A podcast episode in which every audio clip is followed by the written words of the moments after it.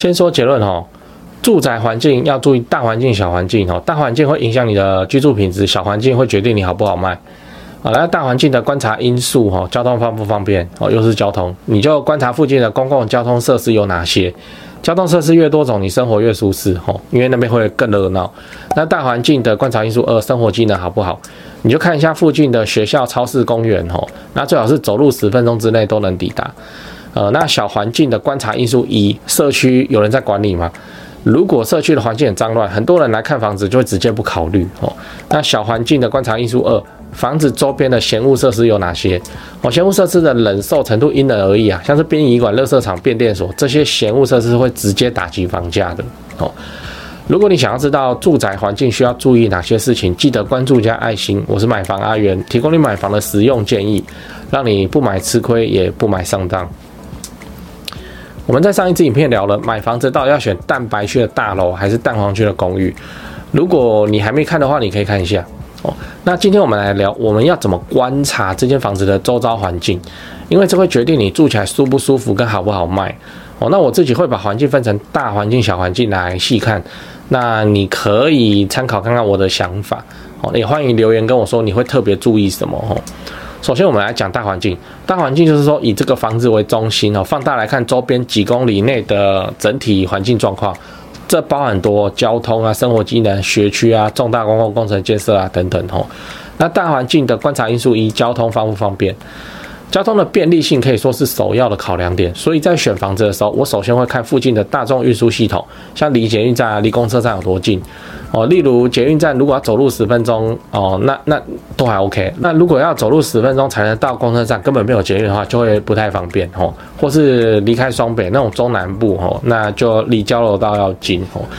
另外，如果你是需要开车出门上班的人，你要注意防止上高架或是上高速公路要多久啊？最好十分钟之内就可以上高速，不然高峰时段可能花半个小时，你还挤在路上还上不去。哦，那大环境的观察因素二，生活机能好不好？首先我们要看附近有没有便利商店、哦传统市场、量贩店等等这类日常购物的场所。如果这在步行范围里面，那就更好了哦。那再我们可以数一下附近的公园或运动场的数量。哦，那这是居住品质啦。哦，那不要到时候吃完饭想散个步，还要先骑车十五分钟哦，才能到散步的地点。另外有一点也要列入考虑，就是附近有没有好的学区。不管你今天有没有生小孩哦，如果你家就是处于知名学区，可以让小朋友就近上学，对很多家长来说都是很大的加分。哦，你亲戚都来寄户籍，我跟你讲。而且学区房的优势就是不用担心销售。总结一下，在大环境方面，生活要方便，机能要完整，那这两点是最重要的考量点。当然，预算充足的话，哦，你就看你需要什么项目这样，哦，然后去选适合你的东西。有些人要图书馆，哦，那有些人要电影院啊，有些人要百货公司啊，这些东西都是都是用钱去换的。接下来我们来讲小环境。小环境就是你所在的社区跟邻近住户，也就是日常生活最贴近的这个层面，就你那个社区啦。哦，那小环境观察因素一，社区有人在管理吗？首先要注意的是这个社区的管理状况，有人在管的社区，至少它看起来是干净的哦。你不要说走在路上哦，就就就没有在整理这样，然后楼梯间猫尿尿、狗尿尿哦，或是烂掉的树叶啊、垃圾哦。那你进到电梯的时候。其实都可以看到管理费缴交的情况，就不要一堆催缴，一堆欠缴这样哦。那可能代表就是这个管委会，哎，太没钱了哦。那财务状况有问题，所以请不了打扫的人这样，或是管委会不够力，那你也不要想说你可以搬过来哦，来改变现状哦。除非你想当自己去选那个管委会来得罪人哦，那否则哦，你那个管委会很烂，导致社区很烂哈。过了五年以后还是很烂哦。那到时候来看房子的人哦。听到是你这个社区，他就跳过啊，那就导致你买了之后很难脱手。小环境的观察因素二，房子周边的嫌恶设施有哪些？哦，那你也要注意房子周边有没有嫌恶设施哦。大部分的嫌恶设施认列会因人而异啊。例如医院就被很多人归类在嫌恶设施，因为那个救护车嗡一嗡一这样哦，然后不分白天晚上哦，但是。有很多的老人家，他就很喜欢住在医院旁边，因为他太老，他不能开车，他走路哈，用拐杖就要去拿药，这样他看病方便。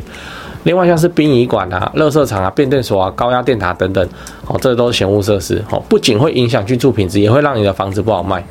我们之前哦有拍过一个影片在讲嫌物设施，你还没看过的话，你就看这边。哦，那小环境的考量点哦，就是社区管理是否良好，以及周边哦有没有闲物设施，这两点都是影响居住品质的重要因素，要特别注意。讲完了，我们再整理一下哦，大环境的观察因素：第一，交通方不方便；第二，生活机能好不好？这两项就会影响到你的居住品质。哦，那小环境观察的因素哦，就是社区的管理好不好，社区周边的闲物设施有哪些？这两项会决定你好不好卖。讲八卦哈，最后讲一个八卦，就是我们市场中存在一个现象，就是说，这真的是八卦，讲讲而已哦。就凶宅啊，哦，会导致这个社区啊，直接变成买方的黑名单。哦，那即使你仔细想想，这真的没什么哦。那最常见就两个，烧炭跟跳楼哦。啊，那这两个虽然说都是个别事件，但是就是会让你这个社区变得很有名。哦，那变成说稍微熟悉当地市场的买方，他听到你社区名字，他都直接跳过。那其实跳楼案件哦，你放眼整个台湾，谁没有啊？全台湾都很多啊。但是以我熟悉的高雄为例，最恶名昭彰的，我说南高雄最恶名昭彰的社区就就诺贝尔嘛。那你说诺贝尔的房子真的有烂到哪里去吗？哎、欸，我跟你讲哦，就比条件比他还差的一大堆哦。可是他就是特别的有名哦。为什么？因为他发生过的恶性案件很多。哎，其实也不多，你真的去查也查不到什么新闻，那都好几十年前的事情。最近一个也是坠楼，他也不是，也不是跳楼这样。哦，那可是你一听到就就买方就不考虑就对了，点到就跳过这样。哦，那如果你去买，你之后就相对难卖。我还听过几个那个美术馆的哈，他有住户溺毙在社区的游泳池。哎，我知道这个不算凶宅啊，好，可是买方听到就就跳过啊。他每天这样子进进出出，看到那个游泳池，他就不舒服啊，哈，他他就要跳过啊，哦，毕竟市场中就是有那么多干净的房子可以选，他干嘛要去选一个社区发生过事情的房子？我补充这个的用意是说，你是买来要自住的，一定有兼投资的心理哈，好卖给，哦，那自住兼投资，那除了刚刚我影片提到功课之外，也要在民间打听一下八卦，哦，尤其当你是个外地人的时候，哦，你特别要问清楚这些东西。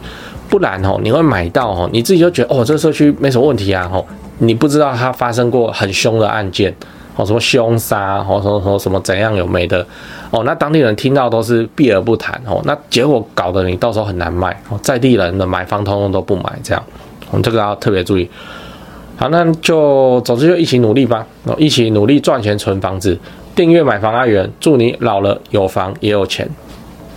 我是买房阿元。如果你想要买高雄市的中古屋或卖高雄的房子，欢迎你找台湾房屋美术之星店。这个是我常年配合的房仲店哦。我跟他们配合几年了？我应该超过十年了。我人还在台北上班呢。哦，买卖等等的事情，他都是他们帮我处理的。那中间过程都没有出过包，品质非常的好。如果你有亲戚朋友在高雄是做房仲，你当然给他做。那如果你没有想要找一个信任的房仲的话，哎，我。到现在的买卖都还是找他们吼，那就推荐你加他们的赖。那你一加吼，你记得要报你是买房阿元的观众，他就会知道你要干嘛了。最后喜欢这个频道的话，记得订阅、按赞、分享给朋友看。我是买房阿元，我们下支影片再见，拜拜。